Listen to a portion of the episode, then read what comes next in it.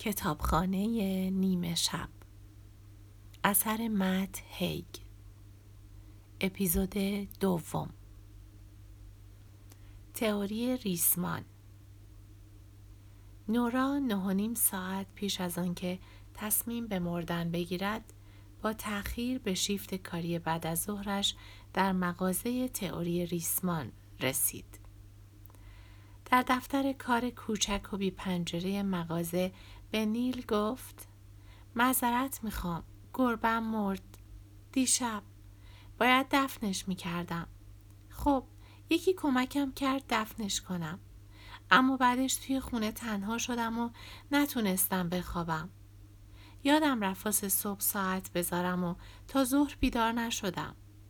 بعدشم مجبور شدم سریع بیام. تمام حرفهایش حقیقت داشتند.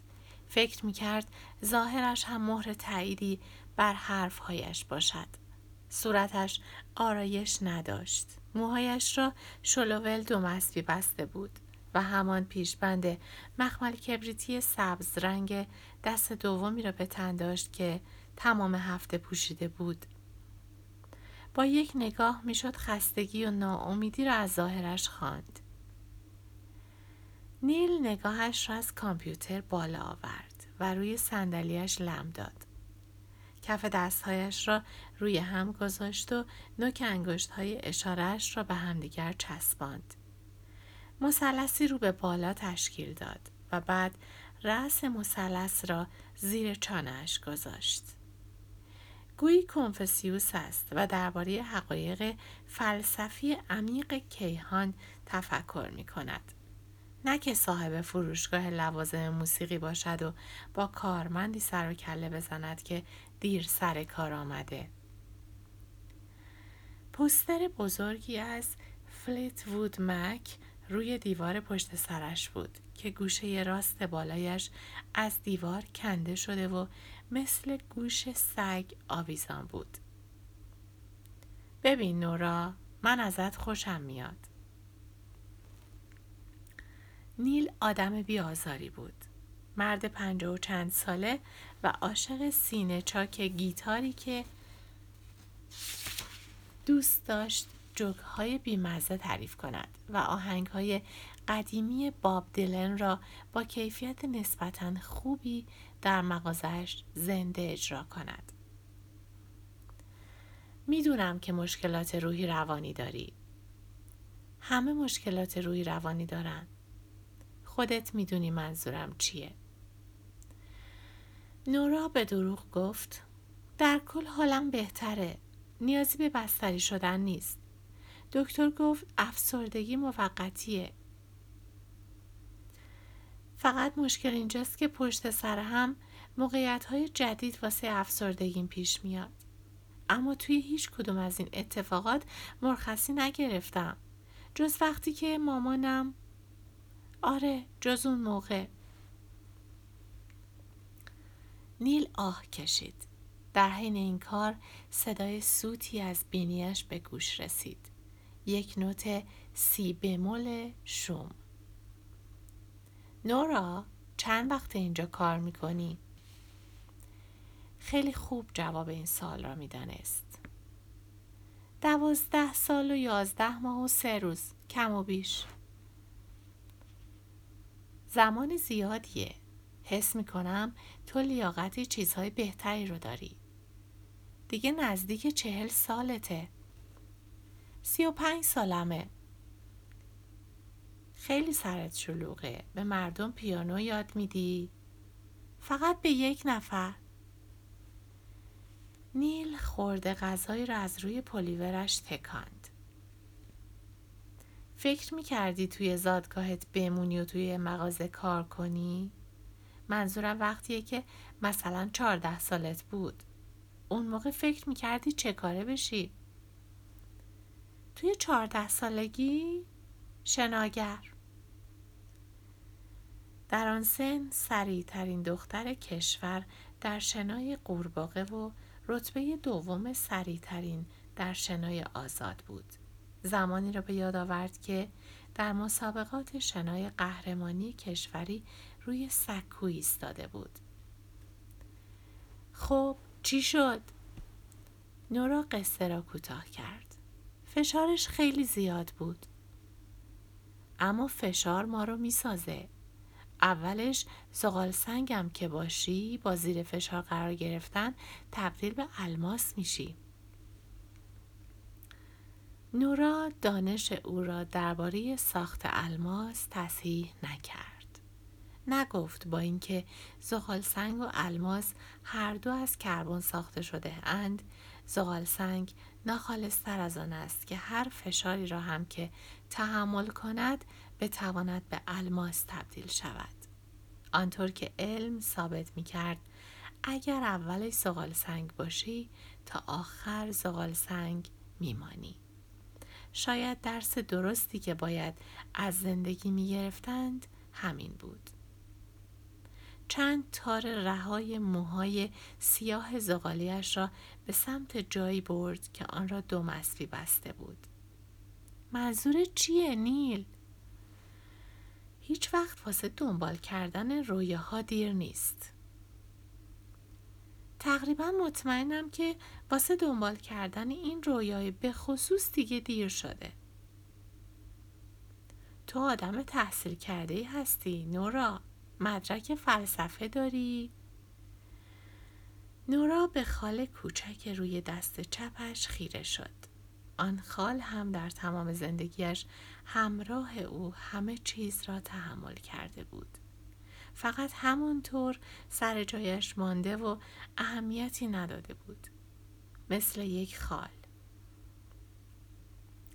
اگه بخوام راستش رو بگم توی بدفورد تقاضا واسه فیلسوف ها خیلی بالا نیست نیل. رفتی دانشگاه یه سال توی لندن موندی بعد برگشتی. انتخاب دیگه ای نداشتم. نورا نمی‌خواست درباره مرگ مادرش حرف بزنه یا حتی درباره دن چون از نظر نیل عقب نشینی نورا از ازدواجش با دن آن هم فقط دو روز پیش از مراسم عروسی جذاب ترین قصه عاشقانه بعد از قصه کرت و کورتنی بود. همه ما انتخاب هایی داریم نورا. یه چیزی داریم به اسم اختیار. خب نه. اگه با دید جبر گرایی به دنیا نگاه کنی خب چرا اینجا؟ یا باید اینجا کار می‌کردم یا توی پناهگاه حیوانات. اینجا حقوقش بیشتر بود. در ضمن خب با موسیقی سر و کار داشتم. تو توی یک گروه موسیقی بودی با برادرت. آره هزار تو. اونقدر آینده خوبی نداشتیم. برادرت که چیز دیگه ای میگه. این حرفش نورا رو قافل گیر کرد. جو تو از کجا؟ یه تقویت کننده خرید. مارشال دی اس ال چهل. کی؟ جمعه. اومده بود بدفورد؟ آره. مگه اینکه یه تصویر سبودی بوده باشه مثل توپاک نورا به این فکر کرد که جو احتمالاً به دیدن راوی آمده بوده. راوی سمیمی ترین دوست برادرش بود. جو گیتار زدن را کنار گذاشته و به لندن رفته بود تا شغلی در زمینه انفرماتیک پیدا کند که البته از آن متنفر بود. اما راوی همینجا توی بدفورد مانده بود. حالا توی گروه موسیقی به اسم چهار قصاب بود و در میخانه های همه جای شهر آهنگ های خاننده های دیگر را اجرا می کردند. آهان جالبه نورا تقریبا مطمئن بود که برادرش می‌دانست او جمعه ها سر کار نمی رود. دانستن این حقیقت از درون آزارش می‌داد. من اینجا خوشحالم. اما نیستی. حق با نیل بود. بیماری روح آزاری از درون نورا را می‌خورد. انگار ذهنش داشت خودش را بالا می آورد نورا لبخندش را پت و پهن تر کرد. منظورم اینه که از داشتن این شغل خوشحالم. خوشحال به این معنا که می‌دونی راضیم. نیل من به این شغل نیاز دارم. تو آدم خوبی هستی. نگران دنیایی نگران محیط زیست و آدمای بی خانمان. من شغلم, شغلم رو لازم دارم. نیل دوباره به همون ژست کنفوسیوسی برگشت. چیزی که لازم داری آزادیه. من آزادی نمی‌خوام. اینجا که مؤسسه غیر انتفاعی نیست. البته باید اعتراف کنم که کم کم داره میشه. ببین نیل مشکل چیزیه که اون هفته گفتم که باید مغازه رو امروزی تر کنی. یه فکرایی تو سرم دارم که چطوری جوانترها رو بیاریم نیل انگار که به او برخورده باشد گفت نه این مغازه فقط واسه گیتاره. به اسمش دقت کن. تئوری ریسمان. زمینه کاریم رو گسترش دادم و جواب گرفتم. فقط مشکل اینجاست که اوضاع بده و دیگه نمی‌تونم بهت حقوق بدم و بذارم مشتری ها رو با قیافه افسردت فراری بدی. چی؟ متاسفم نورا. لحظه ای مکس کرد. درست به همان اندازه که طول می‌کشید تا تبری را بالا ببرد. مجبورم اخراجت کنم. زندگی یعنی سختی کشیدن. نورا نه ساعت پیش از آنکه تصمیم به مردن بگیرد بی هدف در بدفورد قدم می‌زد. شهر در نظرش مثل خط تولید انبوه دو اندوه بود. محوطه ورزشی شهر که کفش را سیمان ریگدار کرده بودند و پدر مرحومش آنجا شنا کردنش را تماشا می کرد رستوران مکزیکی که با دن رفته بود تا فاهیتا بخورند بیمارستانی که مادرش در آن درمان می شد. دن دیروز به او پیام داده بود. نورا دلم برای صدات تنگ شده. میشه صحبت کنیم؟ دال نقطه بوس نورا جواب داده بود که به طرز مسخره سرش شلوغ است و وقت ندارد. چه خنده دار. با این حال به نظرش غیر ممکن بود که پیام دیگری برای دن بفرستد.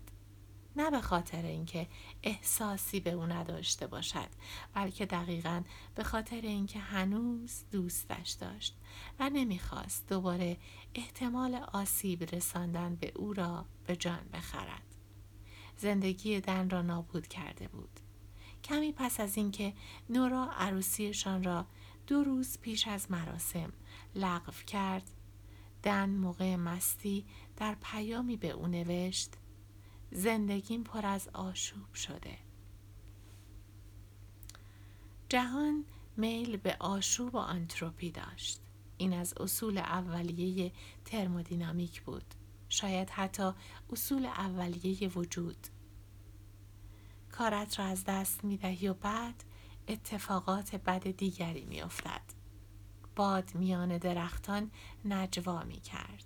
باران باریدن گرفت.